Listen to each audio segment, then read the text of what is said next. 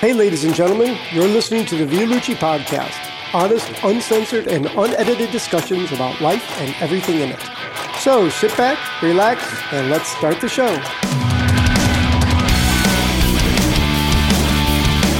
Oh, really? Hello, everyone. Hi. Yeah. So I was just going about my story. So we're talking about language. Mike, we'll get to you in a second. What was the nuclear documentary? Really dark documentary in Britain. America did. Oh, you mean Threads? Threads, that was it. Yeah. Have you seen it? There's an American. Oh, The Day After was the American one. Yes, they did the same sort of thing. What's his name? Didn't it? Oh, I couldn't tell you. Footloose. But in Threads. Footloose? Who? Well, Kevin Bacon. Yeah, didn't they have Kevin Bacon in? No, this was like the 80s. Yeah, Kevin Bacon. Oh, it might be. Yeah, early days, I suppose. So in Threads, it's dark, you know. They follow the process of the political leading up to it and the nuclear blast and what happens. But at the end, what they do is they go, okay, so most people have been wiped out now, and they go ahead, I think, sort of like 100 years or something like that, and basically. Language is just falling away because it's not needed. It's just food, potato, this, and grunts, because the language, there's no need for the word romance or, you know what I mean? And bit by bit, it all just fell away. So they said, we will just regress back to basic language. It's just what you need at the time. And if there's not enough people around, you haven't seen people for 2-3 months, there's a couple of thousand people left in London or in England. All the flowery language just goes away. You forget it after a generation because it's not used. So what were we talking about? Language. Oh, yes. So but they said that was my story. But they said, yeah, I think that happens. And that's why I said to somebody a while ago, and which what we brought up on the last podcast about people using, what are they called? Emojis. I said, language doesn't stick around. And then that will fall away. If you start using those, we will go back to hieroglyphs. You'll just be going. And what did he say? He said he's seen sentences with like 6 different words. Yeah, no, so that's now. Yeah, that's now. So language will fall away. It was like reading Egyptian hieroglyphs. But sometimes people send me messages and it's comprised totally of emojis, and it's I just have to figure it out from pictures and car, very strange. House, anyway, come to house. Anyway, let's do a proper intro. Yes. So Mike Wendling, is it Wendling? Is Wendling? That's right. Yeah. What's your background? The Wendling name. The Wendling name. Scottish. Wendling is a village in Norfolk, but I am not from Norfolk. Wendling is actually, if you look at the concentration of Wendlings in the world, most are in the Alsace region of France, batted forth, back and forth between France and Germany. That's where that name comes from. But my relatives, German, Scottish, Irish mix. I grew up in the United States. So you wrote your book, which was? Alt-Right, From 4chan to the White House. What does alt-right mean? What does it mean? Well, I guess it's short. The simple answer is it's short for alternative right. Yeah, right. It's a collection, fairly disparate collection of far-right people who all have, I suppose, different focuses for their extreme or trollish views. Right. But they kind of came together in support of Donald Trump in 2016. Well, they all congealed. as part of I suppose the bulk or even mainstream of Trump's support, but there was definitely a strand of his support that was comprised of these people and their various views, which range from being a little bit politically incorrect to wanting a white ethno state. Yeah, he's just got the lot. That's the thing is that doing some thinking about this topic, as a lot of people who are probably spend a bit too much time online has done, is that it seems quite a nebulous concept, really, and it does include such a vast variety of basically right-wing ideas, and also a vast variety of, what's the word?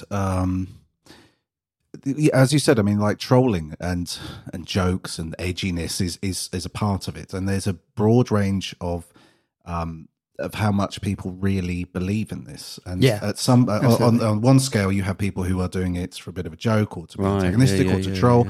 And then on the very far extreme, you have people who are white supremacists and fascists. Yeah. I knew a guy who's a comedian, or used to be, and he said, I guarantee you, he said, oh, they're all lefties, the comedians. He said, but I know a few of them in America that voted for him just to sort of create chaos. Like, so he's got all of that going on there. And I mean, you know, look, let's be honest. If you voted for Trump, you're not an extremist. Yeah. De facto, if you voted for the conservatives or whatever, if you voted for Jeremy Corbyn, you're not a militant Marxist, right? It's an interesting point about how serious these people are, right? And you kind of have to, on online, you can't tell the difference.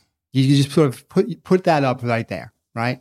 But that doesn't mean that there are not both jokers in that lot and very serious people. Yeah. Right? So they're both there. Yes. You know that. Because, you know, if you take the apologists for these people, often they'll say, hey, they're all just joking. It's all just a joke. You don't know a joke, you journalist, you mainstream cuck, blah, blah, blah. And you're like, no, this guy went and shot up a synagogue. No, he was serious. Yeah. You know what I mean? That guy was there along with all the rest of them. Now, this guy over here is just joking when he puts the Nazi meme on there. Not my type of humor, not many people's type of humor. But yeah, okay, fine, whatever. He's not serious. They're both in there. Yeah. Well, I watched an interview with, who's the moot? Scaramucci. What's it? Something Scaramucci. Oh, yeah, Anthony Scaramucci. The mooch. Yeah. It's a serious proper name. Yeah. It's a serious businessman. I'm a front stabber. I'm not a back stabber. I'm a front stabber. Yeah. You come at me, I'll come at you twice as hard, yeah? But it was funny because even though you talk about the trollers and all that, so even a serious business guy, he said, I believed in what he was saying about. And I think, see, yeah, he's got the lot. He's got from the very intellectual businessman, from the financiers, right down to the person that's taking the piss. He's got them all in there. Yeah. I haven't even really thought about it like that. Well, you know, I mean, I often, like, you know, in this country, you know, working for a mainstream media organization in London, people are like, what? Trump? But I kind of get it. I'm from Trump land, right? I'm from the middle of America, the flyover states, the sort of fringes of, you know, it's Western New York state where I'm from is right next to Western Pennsylvania. And that is Trump heartland country, you know? That is a whole bunch of people who maybe voted for Obama, but went to Trump big time. Yeah, I don't know. It's like I try to take an interest in it, but it's so fucking depressing. Like you sort of go, I can't. This is like a joke now. I can't. How do you keep yourself sane? Like, do you just have to believe in the voting system will get him out? Because if he gets in again, you just go, oh, forget it. I'm out. I don't know what's going on here. Yeah, I mean, democracy. Yeah. Eh? That's working currently, isn't it, guys? Yay! What did you? Because you covered the election, the 2016 election. Yeah, I've covered every big thing in the US and the UK since 2015 onwards, right? Okay. And look, I mean, the BBC, we don't take sides. We don't, you know, we're not sort of picking side, rooting for a side or whatever. And I'm kind of inoculated to the craziness of what happens during these things. You know what I mean? It's like, this ain't my first rodeo. Right, I see. Yeah, yeah. But, you know, I guess the thing is, it's always pays to just take a step back. Yeah. You know what I mean? And people who may have been upset about the election result because they are not fans of the prime minister these days,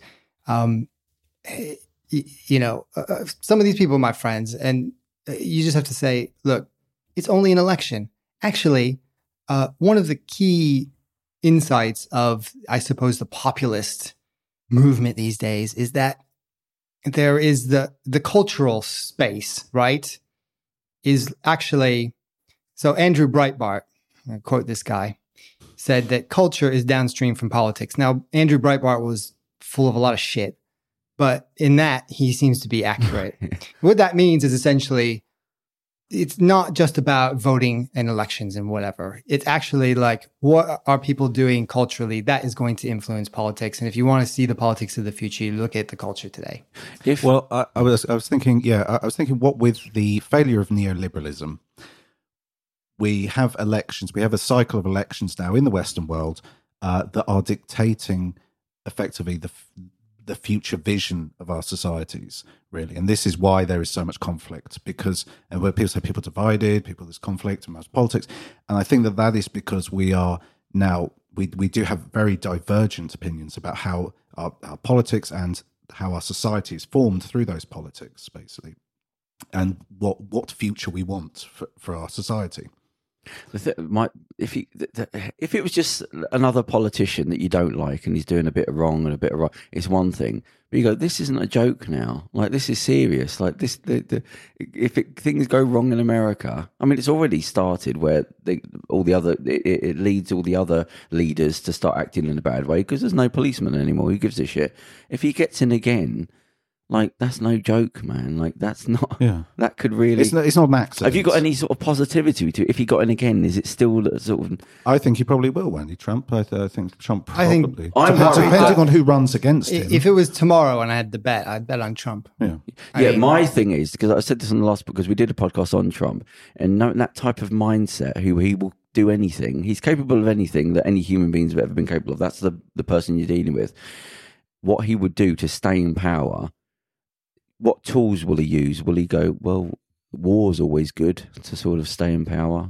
We could do with a good war. You know, something that I don't trust him to, everything's on the table for him to throw under the bus, to do anything, to even say, I'm not leaving office.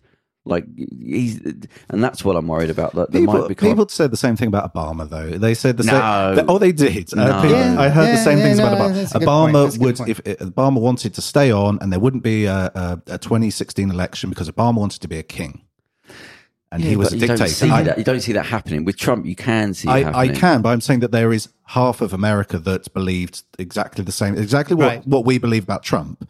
Like, sat around this table, probably. Right. All the horrible things. They believed all the same things about Obama, basically. And what it speaks to is a bigger cultural divide through media and particularly through information. And I think that that's the real issue. I think that's the real issue with coming out of this election, the elections in America, is the fact that, like, with the political divide, we don't really share the same reality. Like, but some people don't have a completely different understanding of what's happening in the world and how these and what we should do about them. And I talk to friends who have different political opinions than me, and they seem to have live in a very, very different world than me. And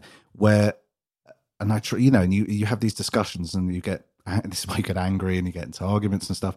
And I think that is a problem for democracy, basically. Look at the election cycle we've just had. I mean, Boris Johnson hiding in a fridge. Boris Johnson taking someone's phone away during an interview saying, I can't see a picture. What picture? Boris Johnson pointing at the media, pointing at a bunch of cameramen and saying, I don't see any cameramen. But this is my point, though. If there wasn't America doing it, I don't think Johnson would be doing it as much. There'd still be a rule, a moral rule. So that's the big problem, that he sort of releases the poison everywhere. If Trump gets in again, it'll just... Trump's a symptom, I think. But it feeds into other countries. I mean, it already has. Like, they're starting to not give a shit now. True, but Trump is a symptom, sorry. Trump's a symptom of wider problems. And I understand. And I think that the context of this is probably the crash, the 2007, 2008 crash. And a lot of, obviously that was probably inevitable because, you're always going to have this boom bust cycle. You're always going to have these economic depressions every now and then. So, something like this was bound to happen eventually, basically. When did you, sorry, what was you going to say? No, go ahead. Before the election 2016, where was your mindset? Was you one of the, he's not getting in, he's going to quit before, and this is a PR stunt? What did you genuinely think? Yeah, so, election night, I would have, my money would have been on Hillary Clinton, absolutely. But you thought it's not going to happen? But I thought, you know what, I thought there's a chance, right? Oh, okay. Because if you're listening, there's this sort of like rush to, oh my gosh, the whole media got it wrong, blah, blah, blah, blah, blah, blah, blah. And like a lot of people, I thought, you know what? Because if you look at the polls, you say, all right, well, Donald Trump has a 25%, 20%, 33% chance, right? Now, that's not nothing. That's, I don't know, name two teams and one of them's going to beat him like two out of three times. The other team will win one out of three, and there was a lot of people saying that, but people don't remember that. Right, okay. There were a lot of political journalists who were saying that. who people don't remember. They just say, oh, yeah, well, you called it all wrong. So, you know, obviously, like, nobody's surprised these days. Right, yeah. But, you know, you can also see that in saying, you know what, the polls are always wrong because they were wrong last time. Right, yeah. They were wrong in 2017. Yeah, we can't they were wrong in 2015. Last week, the polls were right. They were dead on. Pretty much spot on, weren't they? Yeah, they were. Because they predicted 80 to 85 majority, and what was it, 80? So yeah. I was really surprised. I was really surprised at how accurate they were. And with the sort of general sort of rise of fascism all over the place again, is there any sort of good news, or are we just on a downward trend at the moment? We are going downward. You think you haven't reached the bottom of what we've got to hit yet? Well, look, I kind of, again, I think it's like, I take the long view here because it's this, you know, we're not in Germany in 1933, right, yeah. Are we? We're, yeah, but then neither was Germany before nine. That's my problem. Germany in 1933 was Germany in 1933. And like, this is, you know, this is a specific moment in our time. And right. There are specific cultural things that are happening here. You know what I mean? Now, can you imagine, you know, the rise of a youth movement that is like a majority fascist youth movement? You know what I mean? Right. That sort of sweeps along millions of young British people or Germans or even Russians or Americans. Right, yeah. You can't see that sort of corollary there. But maybe he's just going to set more poison in that will eventually do that. He starts with the politicians and then the businesses and then... Well, that's what I'm worried about. So politically, I think like everything is to play for now. Yeah. You know what I mean? There's a distinct problem with social media. It puts us into filter bubbles. It makes us sort of agree with everyone. And one of the scariest things is the fact that it makes everything look like a legitimate political option, including fascism, right? Yeah. So if you go to YouTube, you find some really, really far out stuff of all political persuasions, but they're extremists and they're sitting there alongside a video from CNN or BBC or whatever. And that makes it look, if you are not sort of trained or savvy or thinking very hard about it, that this stuff is the same. So just pick one. Well, you know what? The propagandists have the better videos and the other ones make you think too much, you know, or too difficult or just aren't presented enough. But, you know, look, the good news about all this is that actually there's some indications that like young people younger than us sat around this table are actually pretty good at spotting bullshit, right? Like teenagers. So you've got like, faith in the youth. That's your... Can figure out bullshit. Right. In a way that adults can't. And because they grew up with this stuff, they don't have to learn it. Right. So, you know, if you're looking for hopeful things, there's some hopeful things. I do often think, that the internet and social media and the way we're treating it right now, we're like those first people sat in the cinema who saw the footage of the train and all ran out screaming because they didn't really understand. Yeah. Oh, this is a film, and there are certain conventions and things can happen. And I think that maybe, hopefully, in a couple of generations, people will get used to this technology and go, "Oh yeah," and accept actually all that's just bullshit. Right. You know what I mean? Yeah. You shouldn't really believe anything. Like you just see the film of the train. Oh, that's a film of a train. I get it. There's a train somewhere. Yeah. And so hopefully the same thing with the information and disinformation and alternative facts is that hopefully people will just go, okay, yeah, I should take everything I read on that with a pinch of salt, or at least start questioning the sources and funding of it. Because what I do now is I try to do a bit of Googling. If I read a weird article, I'm like, I wonder who's funding this, or I wonder who's funding this particular think tank. Let me get a little bit more information. Yeah, I wonder who's funding this think tank that this quote's come from. And you do a bit of Googling and you find out, oh, it's some rich dude. Ah, okay, right. There was a few years ago, you started having a spate of religious films like Noah with Russell Crowe, and there's some other ones, and they went back and somebody traced the Passion started that off. Yeah, there was all these, but then it got to like Noah with Russell Crowe, and there was some other one, I can't remember what they were, like Hollywood movies, but they were sort of loosely religious stories about certain people, and they were tracing it back, and they had to go like eight. I think I heard it on LBC. They went like eight companies back, and then it was a company owned by the church that funded the thing that funded the thing that funded the production company. I thought, oh God, even they're sort of getting in on the act of sort of like funding things that are far from us, but are actually, it's a Hollywood movie about Noah, but really we're trying to bring there's a whole subgenre now, isn't there? Sort of Christian conservative movies. Yes. Yeah. What are some of the hits?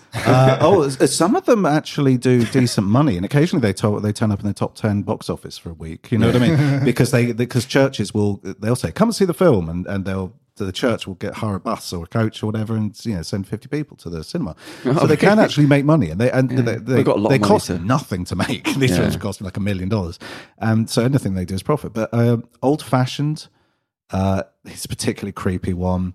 There's one, there's one, Voiceless, which is about effectively a man who goes crazy and wants to shoot up an abortion clinic, but he's the hero. How does he become the hero?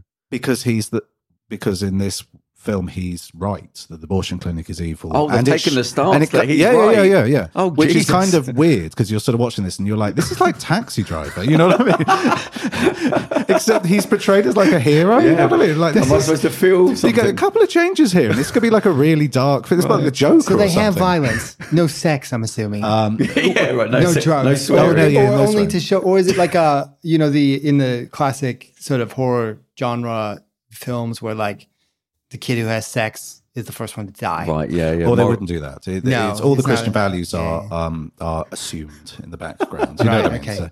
And these are effectively... And it's weird because the Christianity that the ideology that they're obviously promoting in these films seems very different from any kind of Christianity that I think a lot of people would think of. And it's more to do with conservative, with a small c, values. Do we have any... what's Scientology up to over here? Do we have anything going on over here? They've got an office in Tottenham Court Road, or they used to anyway. Yeah, I went past a shop a few years ago. Yeah. Is that it? We haven't got a big church or anything? People used to break the windows. Like every time I used to go past it, they had a broken window. If you walk past it, they used to obviously like get you in for the, what was it, stress test or whatever. Personality test. Get out the cans. Yeah. You have you holding the... When I went past the shop... a theton read, meter reading. Yeah. When I went past one of those shops, I was just going past, I was going somewhere, I was after a meeting, and I walked past, I thought, oh, that's a Scientology shop. And I at the side of the shop, I just looked in at the woman in there. I just wanted to look into her eyes to see like, how somebody like that looks. I didn't know what I was looking for. I just thought, I want to look into the eyes of somebody that's that. So that's what it looks like when you're in a cult. You know? I just wanted to go, what does somebody look like that's in that? I find it interesting. I don't find it interesting. Just a small thing. We'll go back to topic. Don't worry. But I think it's interesting because sometimes someone says something to you and you know it's a lie. Yeah. I always think... Just to let them talk. I think that's really interesting. So that's what you look like when you lie. Yeah. Interesting. I used to do that in nightclubs all the time, honest to God, because when you're working in a club of, say, 2,000 people... 4,000 people for the night, but 2,000 people are always in the nightclub. You get a lot of repetitive things. Somebody's accusing somebody of this. There's a fight broke out. And the same patterns of lies would come back again and again and again. And certain groups of people would use certain lies. It was really strange. The English guys, it was always like... Now, I can say this with authority because I did it for 15 years. So... The English guys were always, he said something to my girlfriend. Like, that seemed to be a thing about my girlfriend. He said something. They're always lying. Nobody was ever guilty of nothing. The black guys, it was more about masculinity. Honestly, it was weird because they'd all say, he grabbed my balls. Like, that was the most horrific thing they could do. And look, I only noticed it accidentally because you're dealing with 8 or 9 fights every single night, 5 nights a week, 7 nights. And then it got to the point where I knew what they were going to say depending on what race they would come from. And the black guys, it was honest, 95% would say, you come up and grab my balls. Now, I wanted to say, mate, you're 6'3", he's on his own with his girlfriend, you got 4 of your mates in there, he walked up on the dance floor and grabbed your balls. But it was like, that was their excuse for like the worst thing that could happen in my masculinity. And I would look at them knowing, and it was like, it was a joke in the end because it was happening all the time. I'd look at them and go, what did he do? And, oh no! And to go look in the eyes and go, how often is he blinking? Where is he looking at me? Where's he not? And you could see patterns in people like, oh, they're a good actor. Like they believe what they're saying, especially when people are lying about ID and things. I'd be looking at them knowing that somebody just told me that works here. They're not old enough. They were in the year below me at school. I'd go, So, oh, hang on, but what year was it? What birthday? And I'd be looking at them, and there was one girl, it's great, where her family had a party upstairs, and she turned up, she's a cousin or something, and she was crying, and it was, somebody said to me, I know her, she's not old enough, because we had big glass windows to the bar stuff, we're told, if you see anybody queuing up that's not old enough to come and say, and there's a young guy, they said, she's not old enough, she's like 2 years younger. Anyway, so, I'm standing there, and so I wait for her to come up, and the idea is to say, no, it doesn't look like you. It's me, her friends are kicking out. How can you say that? You're ruining her, you're a horrible person. And this girl starts crying, I wouldn't lie. And I'm thinking, oh, mate, she is pushing it. And I'm starting to think, is she, like, maybe is because she's, like, crying now. And she's crying, and she's been out about 10 minutes, and her auntie or somebody comes out, and she's crying, he's been horrible, he doesn't believe me. And the auntie must have been about 45, from the age of when people just were honest. And she basically said, oh, look, mate, she's 17 in a couple of weeks. What's the problem? Like, thinking that this, the old days, it's not like now you're legally bound, but you can just go, look, I'll look after it. He went, she's 17. And she said it, and she was still crying, and she stopped and just walked away crying. I thought, that's like sociopathic behaviour. Like, you were actually able to sort of bring up the tears and to the point that you fooled my instincts. And yes, you just walked off. But then it was like, oh, people can lie quite easily, like, because they believe it. And talking about liars, yeah. Oh, back to Scientology. Segue into Trump and Boris Johnson. I'm going somewhere. Yeah. With this. I'm going somewhere. Don't worry. What should I, because I was thinking about this, what does the media do, being a media person yourself, what does the media do about liars?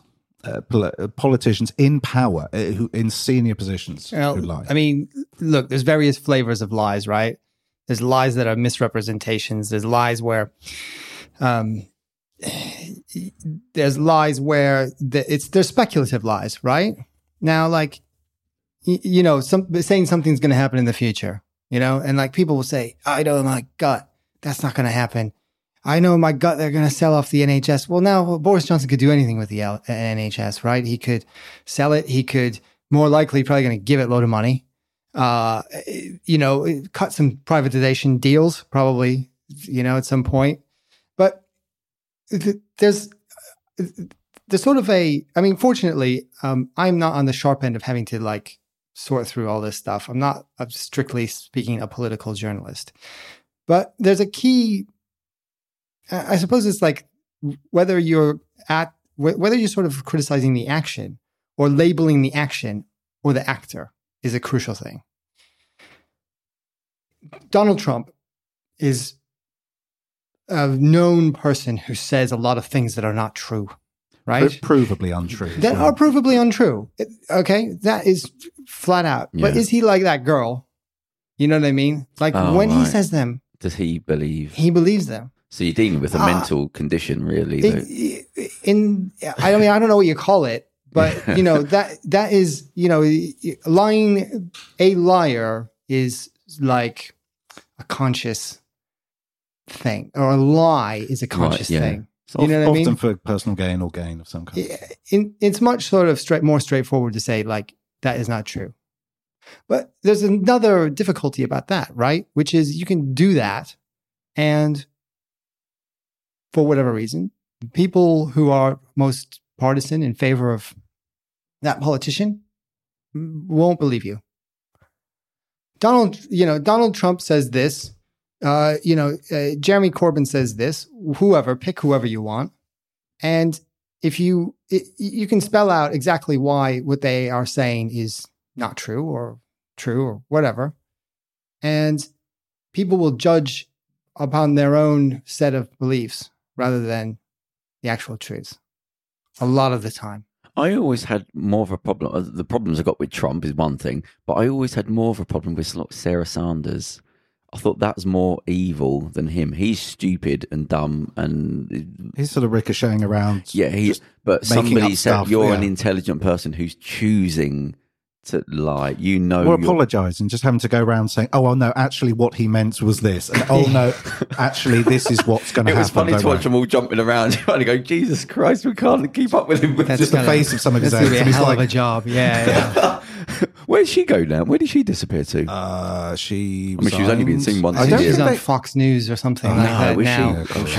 Where else is she going to go? Come on, oil, conservative media ecosystem is clearly because I always thought she was getting so much grief. She just thought, I'm not. This ain't worth it anymore. Yeah, it's difficult to be a PR person for. I mean, but you know, those people, you know, they don't actually expect the press secretary to tell the truth or the type of truth. Political journalists don't actually expect politicians to tell the truth. Yeah. I don't know where this idea came from, but have they ever told the truth? Yeah. Have they ever told the truth? No, you know, so there's in the sort of different type of lie things is just like, okay, just like making things up, right? So that's one thing. Maybe that's slightly new, but that's kind of the easiest bit. Right, yeah. The other thing is, okay, so I'm going to put the best spin on this that I can. Now, you know, we see this all the time now. Yeah. But, you know, we know that previous prime ministers, previous presidents also did the exact same thing. Of course they did. Until you say it, he's just a more concentrated version. But it basically is the same old thing. Journalists asking questions of people that don't want to answer certain things. And he's just concentrated version of that. He's just constantly doing that. So, but God, Jesus, I mean, where does that... Like if you stood back and went, this is like a joke. This whole thing doesn't work. I always used to think when I started knowing what politics was, why is that one job where you can not answer? Like if I did something in a factory that was wrong, I had to go and see the boss and they asked you a question, you've got to answer or you're sacked. When did it become okay for them to go, well, and this and spin? You go, no, answer the question I asked you. Why we should be a quicker way of getting them out. What I mean is that there should be something more than not waiting for the next voting cycle. There should be, he's not answering the question. If you don't answer this question now, then you're out. Well, or just not even. I mean, they used to go on. I see it. I do see it more and more often now. I see people.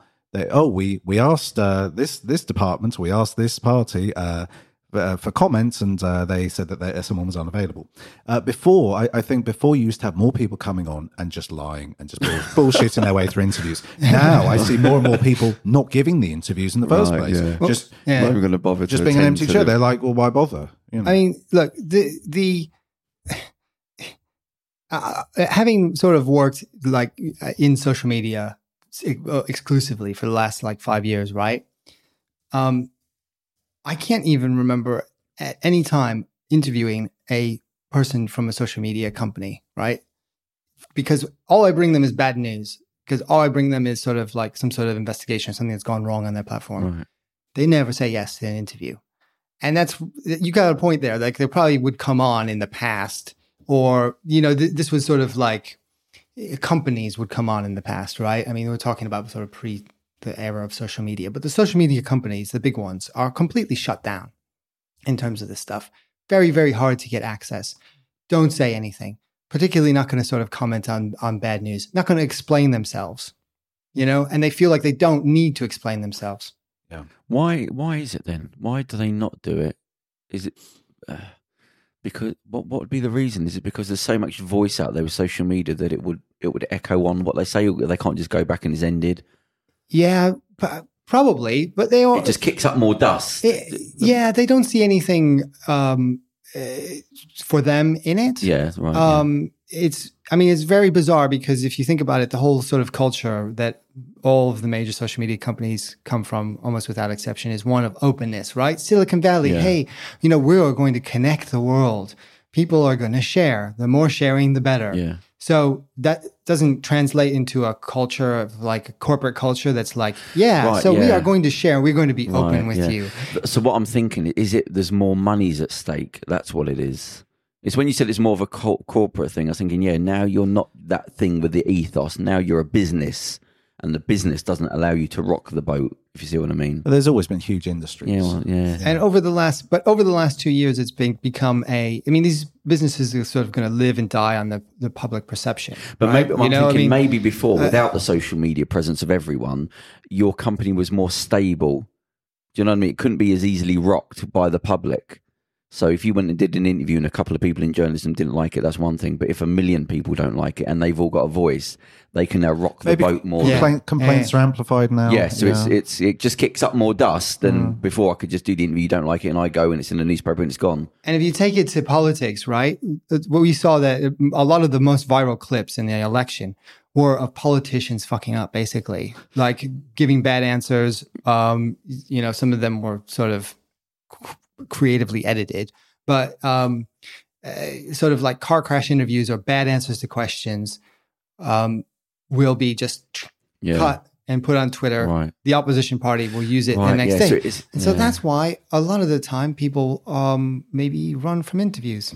Yeah, because you can any couple of words wrong, forget the interview being good or bad, just a couple of words out of place could be disastrous. Well, we've seen in this election cycle people re-editing videos to make politicians look bad. There was one with the Labour, I think it was Sir Stammer, whatever his name is in the shadow cabinet. And he gave an interview on This Morning TV or GMTV or whatever the hell it was on ITV. And they said, right, this was posted on the Tory Twitter feed, and they said, well, what's the Labour Brexit policy then? Let's lock this down. What exactly is the Labour Brexit policy? And they edited some footage of him just staring blankly at the camera going, I don't know. Yeah. But in reality, he did give an answer. It wasn't a particularly good. Right. It wasn't a particularly good answer, but like he did give an answer, and it was completely re-edited. So God, you can't do anything, can you? So even if you answer the question, you can guess. It just depends what they want to. You get taken out. I was listening to a few American podcasts, and it was funny. One of them, these guys are from Wisconsin, so they're quite left, and they're saying they actually don't. They've given up watching American news. They watch the BBC in London's channel reporting on the American news to get a sort of balanced view of what's happening. So how is the BBC still holding on to that? Is there a set of ethos, a set of rules they have to abide by? Oh, yeah. I mean, It's, we have our principles. Is it very specific or is it just impartial? No, the guidelines are very detailed. They're even more detailed during the time of an election in terms of sort of, it's impartiality, but it's also fairness to contributors, balance. When it gets into an election period, there's balance. I mean, you have to give a certain amount of time for both. There's been sort of these rumors of ridiculous, like people with a stopwatch actually timing that didn't ever happen. Right. Or if it happened, it was long over by the time I went into the BBC. But yeah, and look, there's sort of guidelines and they're all public, right? You can read them and you can, complain. And if you think that somebody messed up or breached to them. And, that's part of actually a decent news operation will have those you'll be able to see them. I was always struck when in 2016, I was looking into the alt-right, I was looking into Breitbart, right? And I interviewed some people who worked for Breitbart. And so Breitbart's what? So Breitbart is a website that was started by Andrew Breitbart in 2016. Right, okay. Steve Bannon, who later became... Yeah. The Donald Trump's campaign manager and later just chief of staff, was editor at that time. Okay, right. It became a focal point for the alt-right. Right. And it became, through a few of its journalists, kind of like the main cheerleaders. Right, okay. So it's their main... For this very extreme, xenophobic, nationalistic part of the alt-right. But before... They all sort of sussed me out. Some of them would talk to me. And I would say, okay, so, I mean, what were the rules? You get up in the morning and, at the BBC, I'm required to, know these rules and I'll probably get quizzed on them at some point and, manager will cite them or whatever. And we'll end up in some sort of tricky. We have a whole department called editorial policy. Oh, right. That is enforcing these rules all the time, right? What were the rules at Breitbart? Oh, we didn't have any. You didn't have any. You didn't have guidelines, 10, commandments or even a mission statement or something. No, nothing. I think that explains a lot, actually. And it sort of struck me as like, that's how you can kind of tell the difference between a news organization and a crazy propaganda outfit. Where were you? How long have you been at the BBC? About 15 years. Oh, so where were you just before that then? Before that, I did a bunch of jobs. I started my career in the Associated Press in the United States. So, that's kind of just basic news service, like the Press Association in this country is the equivalent. You're just writing sort of like very straight news. Oh. I went to university in Ohio. Okay, to study journalism, and I. Wrote for the paper and was on the radio and had a really bad radio program. And what was it? Played a lot of No, we had a really great indie rock. Oh, it was a music station. Yeah. My friends were like good DJs, and I was like a really bad DJ. Just like listening to the music. I don't like doing the music. No, I just like listening to the music. I didn't I like hanging out. You know what I mean? Not even I like going to the shows. You know, music secondary to the. But playing records would be like, oh jeez. Yeah. Oh god. Got press this button. Oh god. The classic thing was like, the cool bands would have the 33s or the 45s, but then you'd always get them all mixed up. So you pay the 33 and the 45. Oh, I didn't sign up for this. What the studying of journalism outside of language and all that? What does it actually teach you? Is there a history? What is it? I don't know if it taught me much. I was going to say, how long was the course? Was it a few years? It's four years. It was a standard sort of 4-year course. Yeah, and I was also weirdly trained in. I guess. This thing that probably doesn't exist anymore was called news editorial. Basically, I was trained to work on a newspaper. Right? I've never worked on a newspaper like as a full-time job.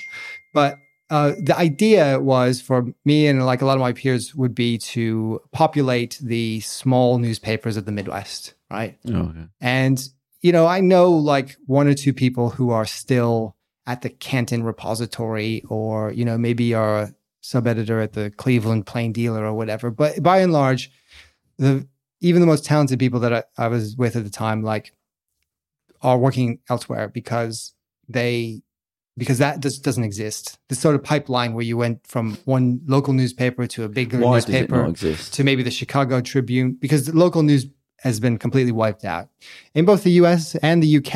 It's happening in this country. Local news, it is. Local newspapers are just devastated, and so that sort of growth industry. You can kind of see the writing on the walls, and perhaps my professors, as sort of smart and good people as they were, may have been a little bit more on the ball when this came. But in the late 1990s, it was sort of clear, like there was this thing called the internet. Oh, right. And soon, someday, this was going to be the thing, and that would just fundamentally change things. So knowing about, spacing on headlines or sort of what we used to call modular layout on the page, which was basically just sort of like moving blocks around. It was just like not a thing. I was talking to a marketing guy a while ago, and I was trying to be sort of modern. I was saying, oh, look, the big videos now have to be cut up into smaller videos, otherwise people don't watch them, obviously. And he was going, and I said, apparently like it's getting really short. Like now people only want sort of like 30-second clips. And he went, mate, he said, that was a while ago. He said, now... He said, forget even clips. He said, it's not about the value, what's in it. It's dependent on what the thumbnail of the thing looks like. He said, forget even the heading of whatever it is. He says, whatever people see the thumbnail, that's what they choose to click on. He said, it used to be this little short thing underneath. He said, now it's not even that, it's just the thumbnail. He said, before they get to the video at all, I was thinking, oh, Christ. To be fair, I've clicked on enough YouTube videos in my life because it has an attractive woman on it. So I'm just putting it out there. That's awful of me and I'm a bad person, but, I do. I go, oh, she's not even doing backwards. Not even doing anything about it, but I just think, oh, she's pretty. I'd like to look at that. Yeah. Mm. But my problem is this thing falls away if we don't keep it up. We're going like I keep joking about the film Idiocracy. Have you seen it? No. Where it's about a guy. It's a comedy. I watched it about 10 years ago. A guy falls asleep or something. He wakes up and he's gone ahead. And basically... he's gone ahead like 200 years in the future. Yeah, and the stupid people have taken over. Now, I watched it. The conceit is that stupid people have more children than intelligent middle-class people, and eventually they will outbreed. And it's a comedy. And it's this guy walking around, and basically everything, like you go to the doctors and you press a big red button if that hurts and a big green button, and they go to the cinema and it's just a guy farting and everyone's just sort of being like... And I was thinking, well, that's Jackass. Yeah. Like, that's what that is.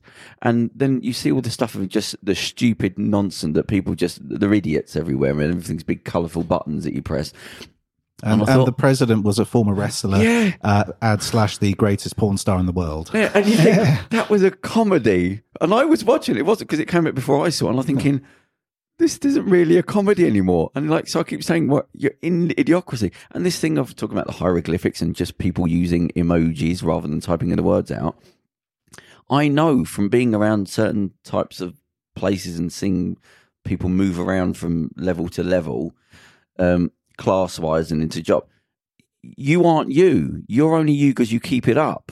When that thing falls away, you don't need to be that more. You regress to the point where you do forget things. You don't use certain words anymore. You do start to change your personality depending on what's around you. And if we stop using words and just... stop watching videos and just start clicking and what does that look like and what the language and the intelligence will fall away slowly, which it has done already. I think one of the great tragedies of the internet is that we have all this information. We literally have unlimited information and knowledge and truth and facts at our fingertips. And we've never lived in an age more muddled, where those concepts of truth and reality are more muddled. Yeah. Really. I remember having a conversation with my friend, and he said that now with the internet, he goes, there eventually won't be disagreements or arguments between things. Oh, who won the, 1978 World Cup or whatever, or who won the FA Cup last year, or who scored, we would progress that because you could just fact check everything. Right. And I remember saying, well, no, because I remember, and I use the example of 9/11. 9/11 is probably one of the most documented events in human history. We have footage of everything, all these details, all the we have all this information, and there is such a strong divergence of opinion on what actually happened and why it happened. Still, I mean, most of it's nonsense. Don't get me wrong, but I'm just saying that it seems to be that. A little knowledge is a dangerous thing. A lot of knowledge is a very dangerous thing. But at least, we can agree on who won the 1978 FA Cup. Yeah. I expect that's a poor example as I was saying it. Yeah, so at least in some ways, it's like maybe it's better that we argue about these things that. And there's like tons of disinformation out there. It's really, really sad. Yeah, that's the other thing. It's really tedious. I mean, I interview conspiracy theorists all the time, and they're bonkers. And it's weird, and you don't want to give these people much attention, except sometimes they just shoot places up, and then you have to figure out what the hell's going on. Maybe, by talking about politics or by arguing about, whether this, striker is better than this striker, we're like wasting less time. I don't know. Yeah. Maybe there's just so much junk out there that nobody needs to focus on big things anymore. There's just so much coming at you. I try to think of a good things of like, where does this go? Where does it get fixed? But are we still going down and down and down into idiocracy? Is it happening? Look, as an American, I have this sort of like hopeful, I have like this positivity, and it hasn't been beaten out of me by 20 years in this country. Yeah. But another 20 years, it's getting close. Yeah. I tell you what, but I'm almost just a little bit left, a little bit.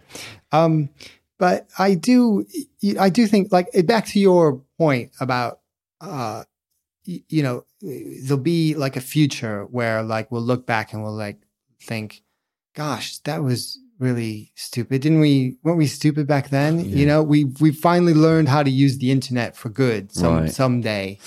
Yeah, maybe it's another thing. We're still not. It will probably take 20 years. Yeah, so we're at that stage. It's just a bit chaotic because the rules aren't in place yet. We don't really know the structure. And I often think it's almost a bit like the years in this country before we had video classifications. So in this country, there wasn't videos, VHSs were released, and they weren't actually under the BBFC, under the censorship, and so they didn't have age ratings on them. And you effectively had all these mad horror films coming over from like Germany and like South America and stuff that was like kind of a Holocaust, which has like animal death and torture in it. And they were completely unclassified and unedited and unrestricted. The good old days. And 7-year-olds were watching it. And it was called the video nasty thing. Oh, right. Yeah, and this was a big thing in the tabloids, is that after a few years they were saying, kids are watching these awful films, no one's doing anything about it, and these things are like snuff films, and this is polluting a generation. Yeah. So they brought in lots of regulation. I'm not saying, good thing, but they brought in a classification system where they're like, you know what, maybe an 8-year-old shouldn't be watching this. You know what I mean? And I feel that... I always felt that was kind of like the Wild West days of like video and sort of films and stuff where you could just get away with pretty much anything. Well, computer games as well went through the same sort of thing. Yeah, well, they did. They voluntarily did it so that they wouldn't be that heavily classified, but they are also getting age ratings on them. But I feel that like currently it's becoming more corporatized, but we're at this sort of end phase of the Wild West days of the internet, and I do think that stuff like, for instance, piracy, not that I ever pirated anything in my life, but piracy used to be a big thing. And people used to download music and films and never pay for anything. And that was fine. Nowadays, you can't do that. And people used to go and post weird. For instance, look at the evolution of YouTube. YouTube used to be the very first video, My Day at the Zoo or whatever it was. It was literally the guys who made it, they went to the zoo and filmed themselves and like, hi, this is us at the zoo. Yeah, cool. And then it sort of became a weird thing for like memes and jokes and oddness and people just putting bizarre stuff like Charlie bit my finger and all these odd little jokey kind of weird videos. And now it's very, very corporatized. And I think it's very interesting because the evolution of YouTube is almost like the evolution of the internet itself and the corporatization of it. Yes, the money thing again. Yeah. That's the thing, whether it's business or that. It's like when I was talking to somebody, was it Nathan? We had an influencer on the other day, and we was talking about like the Facebook. What's his name? Zuckerberg. Nick, when he first, no. Yeah, oh, right. Yeah. So we had an influencer on with all these millions of followers, but we were talking about the internet, and I was talking about Facebook, the Zuckerberg. And you think, when he started this, he was a young kid, doing this thing, community and all that. And if you just paused it there, the beginning of Facebook, and then went to now, and he's up in the, whatever the equivalent of the Commons is, and you're answering about all these weird questions, and you're talking like an executive, you go, when does it go from that to that? Like, when do you go from that kid that wants to do this thing, and now you're talking like a lawyer? And now you're fudging questions about why Nazis and white supremacists are allowed to post on your website. It's like the politics. It's like it's when the money comes in and it spreads its fingers within your company and the shareholders, and now suddenly it's the share. It's your face is still there, but the company behind you has changed into this other thing. But then you can't get around that, can you? It's always the money. When you get to a certain level, money will always get involved. And then, when I was putting the magazine together, and so I was got the ethos about the magazine and no adverts and all this. And he said, I'm going to take it around to publishers and, get it thing. And he said, all right, one of the people that helped me to publish, he said, okay, you have to understand. He said, if you take this magazine in, I'll do this and do that, and it's got a great magazine. Like, the first thing they're going to do is take 60% and start telling you what to do. And I was like, oh fuck yeah! Like that's how it started. The money gets. It's like with films, isn't it? The bigger the budget, the more voices you have. Like even in the small things I've worked on, they suddenly start getting money. You get people putting stipulations, start telling you what to do. I was just finished listening again to Schwarzenegger's biography.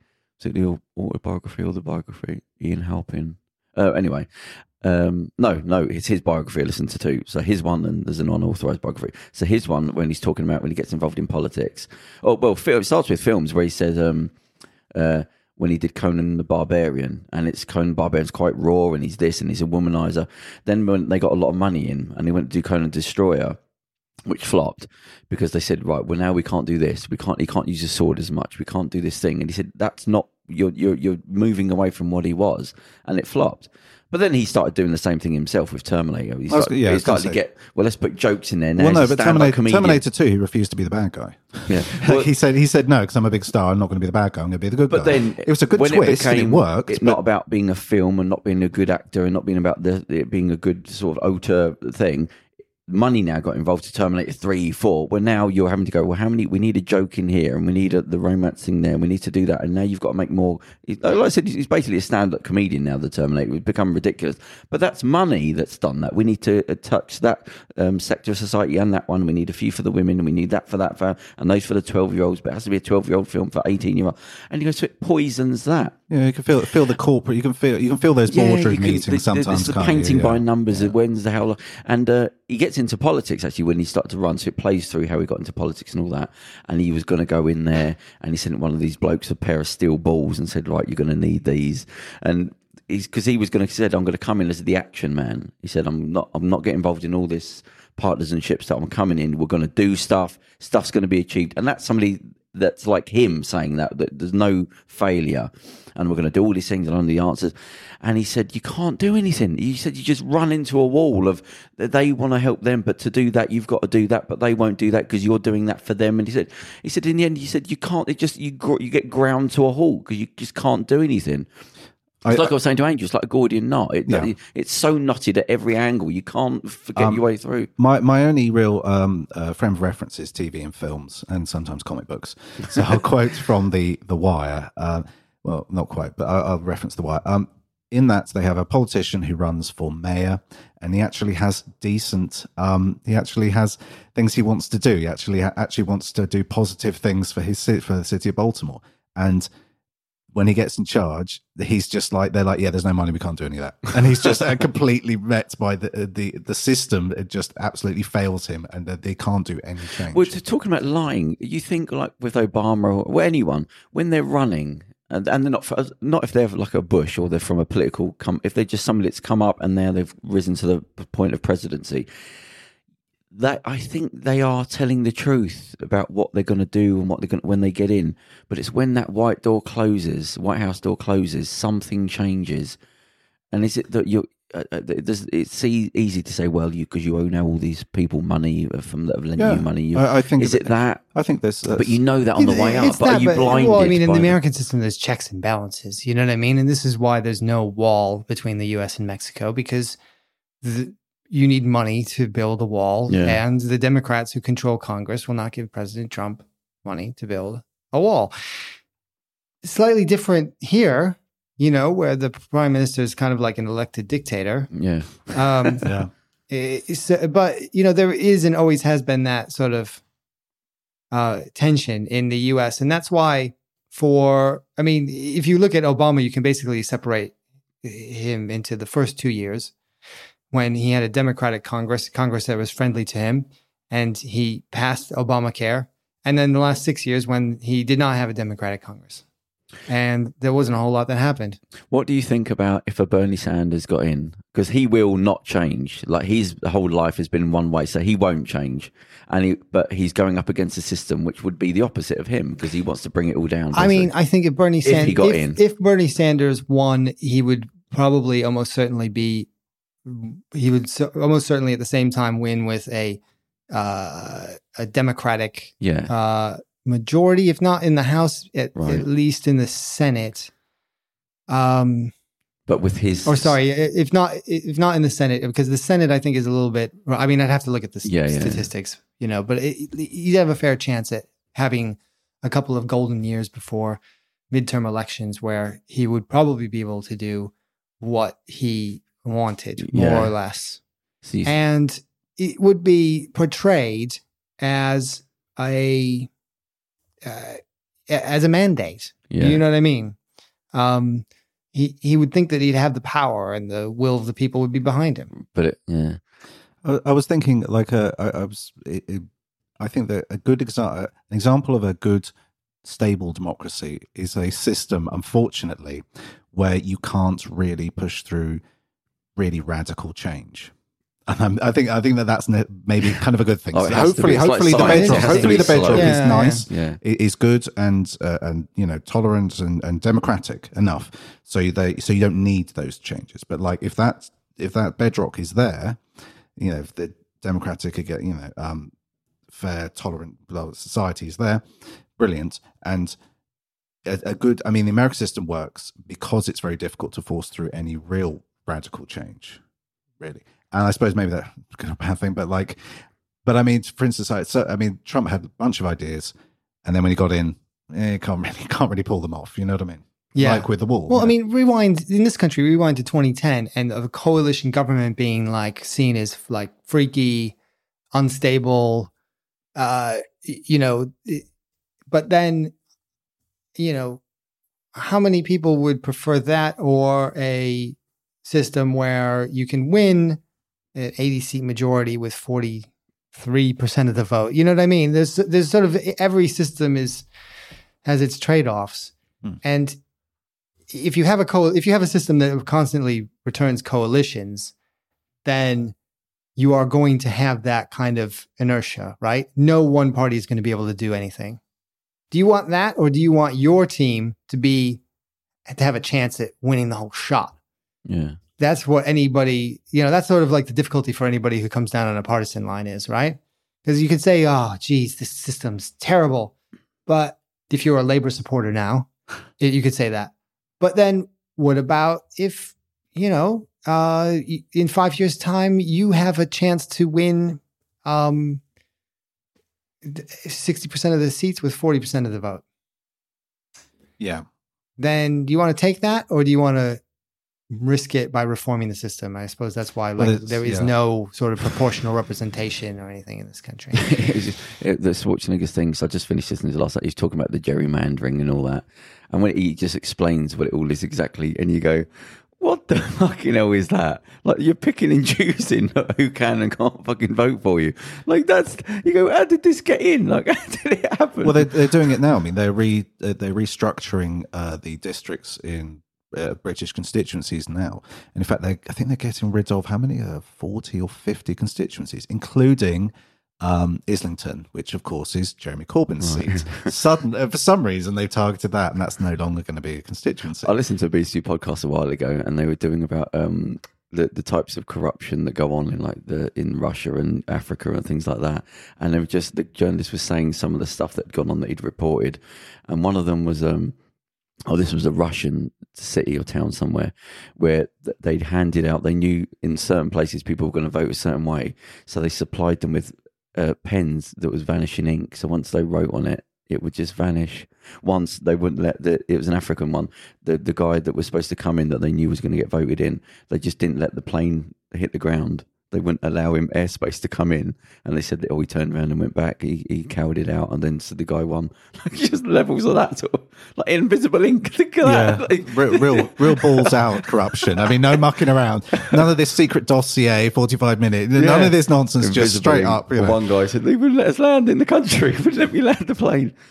I was thinking about the Iraq War, as I sometimes do. Like to have a randomly pops in your head. Yeah. Just catching nightmarish visions. And I thought, and I wondered if, because they went such elaborate lengths to string this whole narrative together, and I just wondered, would they bother to do it now, or just say, oh no, we're just going to invade Iran? Screw you. I don't know. Well, look, yeah. I mean, they're not even bothering. If you look at Trump, we're not going to give you an excuse for anything. We don't have to answer to anyone. That's what they're getting to. We're not even going to do an interview. Well, how about that? I have to say the one positive thing about Trump. Oh yeah. Okay, here we go. Interesting or controversial is that I thought that they would probably, when he got elected, I thought, yeah, I could see us probably being in a war with America within 3 years. I see the opinion polls dipping, and they'll probably get into another scrape in the Middle East somewhere. Just pick, literally pick somewhere random and just go, right, okay, you're this week's boogeyman. I don't see them doing that in the next year. I mean, I might be very wrong. Something might happen, and there might be a whole thing. But I don't see us getting into war. I think it's too much effort, and I do think that the groundswell opinion is very much against foreign intervention. They seem to be very much isolationist and against foreign intervention. I think that's one of the few positives. I look at it as a punt on his. If he's going out, if he's going down in flames, and he's not gonna, it looks like he's gonna get voted out. I can see him using that to get a war going somewhere. Maybe, something will get bombed, and then focus will be taken off of me, and now we need a strong leader So you know, anything's capable of. That Saudi thing was a bit weird when those oil tankers were getting banged into. Do you think there's going to be documentaries in the future going, he was a traitor? I mean, is anyone just saying that? I mean, if you put it all on paper to somebody from another world and go, look, this is what he's saying about all these countries here, and this is what he's doing over here in his own country. What do you say? That obviously he's a traitor. Currently, Congress is. I mean, they're impeaching. Yeah, but they're not saying it's just like, is he a fucking? Well, yeah. I mean, essentially, it is. It's not sort of like he's not sort of. Yeah. It's not sort of treason that he's being accused of. Yeah, he's not a bad politician, and he's not sort of favouring them. He's doing all that for them over there, and he's doing all this over here to destroy this here. What are you not seeing here? Like traitor, like a proper. I think that. They must have something on him. That's what I'm thinking. Because in terms of Russia, when he's going out there doing the Miss World and all that, and they're putting up with all the models and all that, they think they're like China. They think long term. Don't tell me they didn't think, well, he's this billionaire bloke who's quite famous and this and that. Let's stick some cameras in his room and give him whatever, because in the future something might happen with him, and we'll have that for him. It's got to be, because it's so ballsy, like it's so one-sided that you go, there's got to be something here that's driving that. And I, talking about working in clubs and starting to read people when they're lying, one thing that stuck out with me about, there's the power play between him and what's the Russian fellow? Putin, was when they were sat together. And somebody said to him, have you told him not to muddle in our elections or whatever? And he jokes and he goes, don't muddle in our elections or something like that. But it's the way he said it and where he was looking, I thought there's a power play there that he's not used to talking up to him. It's not as simple as, you know, he's powerful and I'm not. There's a certain type of look that people have that, if I was sort of like all emperor in everything I was doing and you were a low level person and then one day you had to pretend to be my boss, there's a way you can't actually cross over when you're trying to even fake being an enforcer on me. And when they said to him, have you told him not to be a meddler? And he goes, don't meddle in our elections. And I thought that you could see who's the big dog in the room. Yeah. Basically. So that means, wasn't Trump. But that's not a short term thing. That look, that means something long-term has gone on where he can't actually... Well, that's something. So he made a joke out of it. He made a joke out of it because he couldn't, like, go, okay, well... That's somebody that's been told what to do. Like, that look, the reaction that he... But over a long term, that's an ingrained power play. That's not like he's quite important, I'm not. I suppose the correct political answer would be like, that's a very serious issue, and me and President Putin will be discussing. But he did look him in the eye. He joked. He used the hand, and he looked away at that angle. And I thought, right, that's not right. That's a long-term power play thing. He tells him what to do. And that scared me when I saw that. Right, I don't want to end on. Sorry. I was thinking we should maybe try and wrap things up a little bit. Yeah. But I was thinking, to get back on topic, what do you see the future, if any, of the alt-right movement?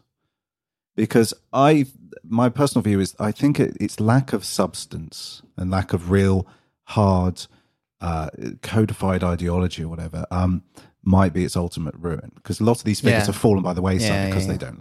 So, I mean, the kind of history of it, and it's not like I have sort of updated my book, but like if you fast forward, what you saw is basically after what happened in Charlottesville and a very sort of violent confrontation and a counter-protester died, this sort of woke Americans in particular up to this. And the splintering kind of started earlier than that.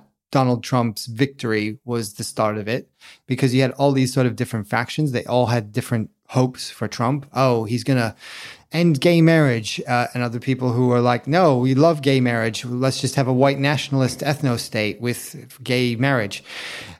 All these sort of competing sort of factions started going at each other. They got under intense political pressure after Charlottesville and intense sort of media pressure. So basically, it's splintered and fractured. Now, that sounds like a good thing, but on the other hand, you have had terror attacks from the far right at a scale like we haven't had for years, which is a really, really scary thing, right? So you got Christchurch, you have mosque shooting in California, Texas. That's the violent end. You have other people who have been sort of more like running a mile from that and actually sort of like trying to get absorbed into the mainstream. you have people who've sort of gone off on various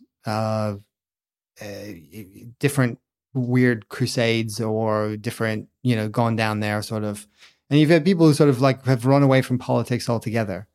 A lot of the people who are online who are like memeing hard for Trump, you know, kind of lost enthusiasm because actually that's boring. It's a little bit boring when your guy is winning and you're trying to be a rebel, right? That's not like cool. Cool is being a rebel. Well, it's been the outsider. And then when he got in, yeah.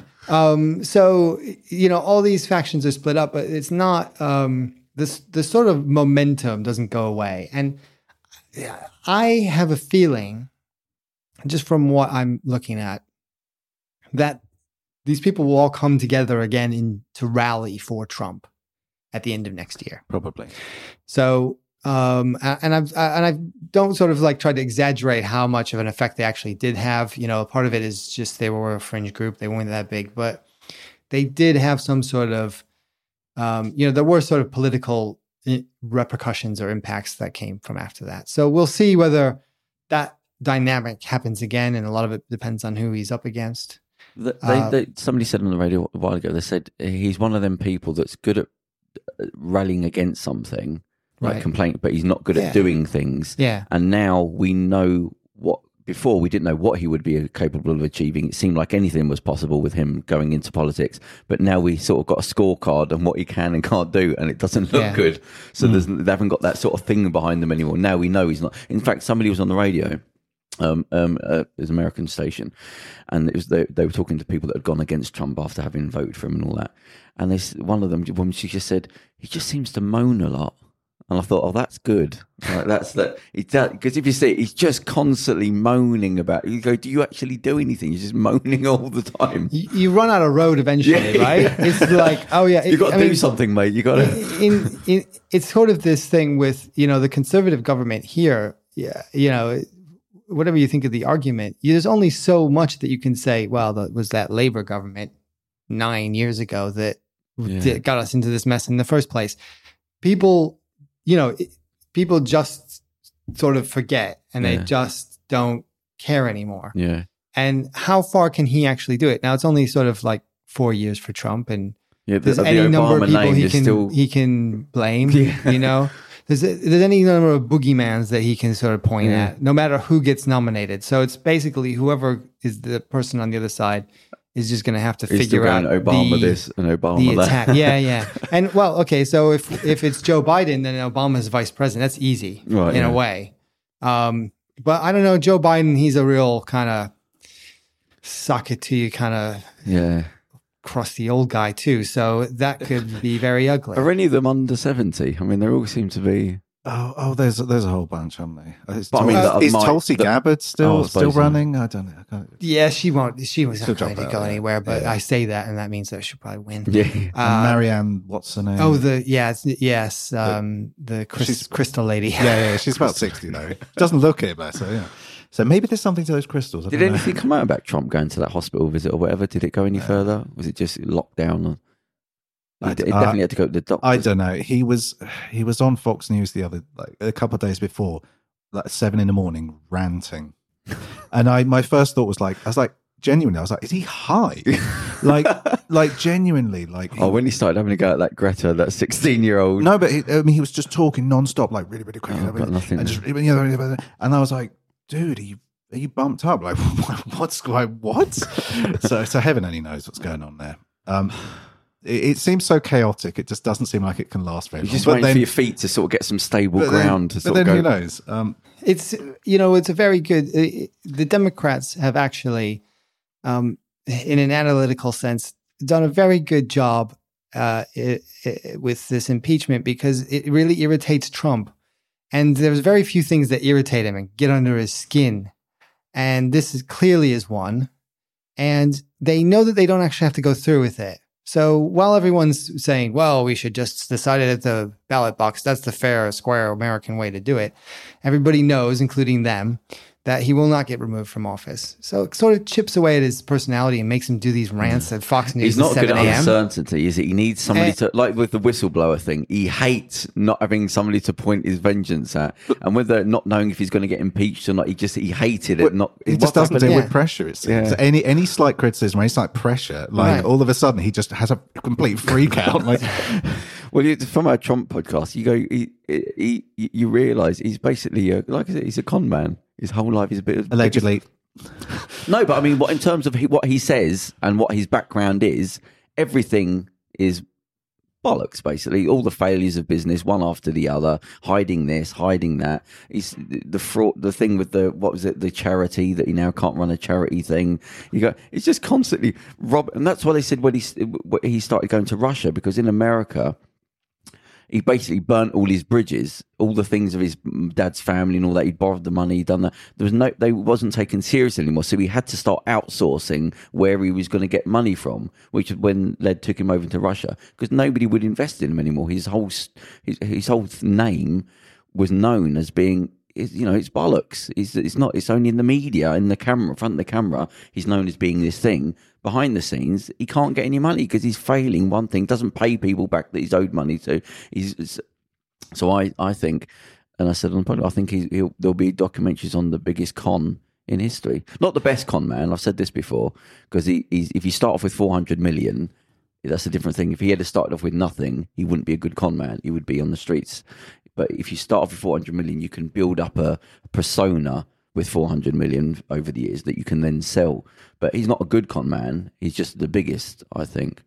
Well, I think it'll be fascinating when all the information eventually does come out. Yeah, the documentaries. All the documents and stuff and, you know, Official Secrets Act, you know, wears off. I think it'll be fascinating to see. People aren't scared anymore, scared of him, and they start coming out and say, well, I didn't really follow him. What I was trying to do was this, and I was trying to help the country. And go, yeah, where were you when he might have been, you know, the ruler or the emperor? I've got to end up on something good. Do you think... Who won the FA Cup in 1978? Wait. I don't know. I'm guessing Liverpool. I used to like it. I used to play American football. I used to love American football. And so a bit of a... Then when I was 14, I used to watch. I used to get people to play it in school. And then everyone's like, what the fuck are you doing? Why are you throwing that ball? And then when it became popular, it annoyed me. So I stopped watching it. I thought, holy bloody, I was watching this when I was 4 a.m. and on a Sunday night twice a week. And now people are like, American football. I was like, oh, fuck you. I was there 20 years ago. I don't know why I said that story. Well, we can end there because the Buffalo Bills are my favorite team, very local team. And they are actually good this year. Oh, really? They're very good. I like the fact they're going to make the LA Rams. They brought back the Los Angeles Rams. Yeah, that's fantastic. Yeah. And I thought, great, because they were my team, and they vanished for God knows how many decades. Yeah. The only thing I remember about Buffalo is like you'd always see them with like 10 coats on. Was that right? Yeah, it was always freezing cold. Whenever there's a Buffalo game, there's people with 4 coats on like this. American football. Any. You got any thoughts? None, actually. Go One of the few things I probably don't have an opinion, a stupid opinion on. He ordered your book and it didn't turn up in time. Yeah, so no. I apologise. Oh, I was going to bring a copy. I'm sorry. Oh, no. That's fine. Very disorganised. I bought it, and I usually get stuff off second hand, but I bought a new copy, so you get the sale, don't worry. All right, listen, it took a while to get the thing put together, so I really appreciate you coming on. Yeah, no, thank you. And... you've made me feel a little bit better, saying when you said about the kids, like the next generation know more than we do. So maybe they'll see through the bullshit a bit more. I hope so. I'm gripping onto that with my fingernails. I think everything's cyclical, isn't it? I do believe that all movements and all politics is kind of cyclical. And I think we're going through not the most positive cycle right now, but I think that things will change. I don't think that politics is static in any way. I don't think society is static in any way. I think that it will eventually change and do something else eventually. But we just need hopefully it's good. That's the thing. Yes, we just need to hang on in there. Right. Okay. Yeah. That's right, Mike, thank you very much. Hey, I really appreciate it. Cheers. Yeah, thank you very much. Bye. Bye, everyone.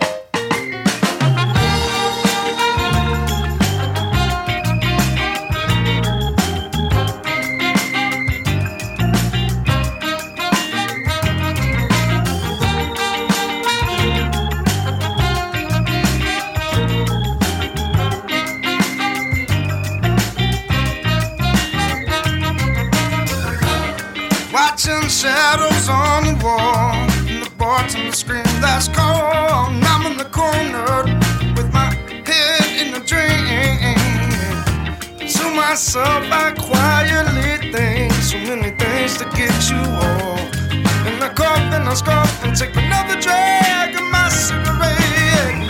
And I don't mind if the sun don't shine, not if weather suits me fine. Pour another glass of wine.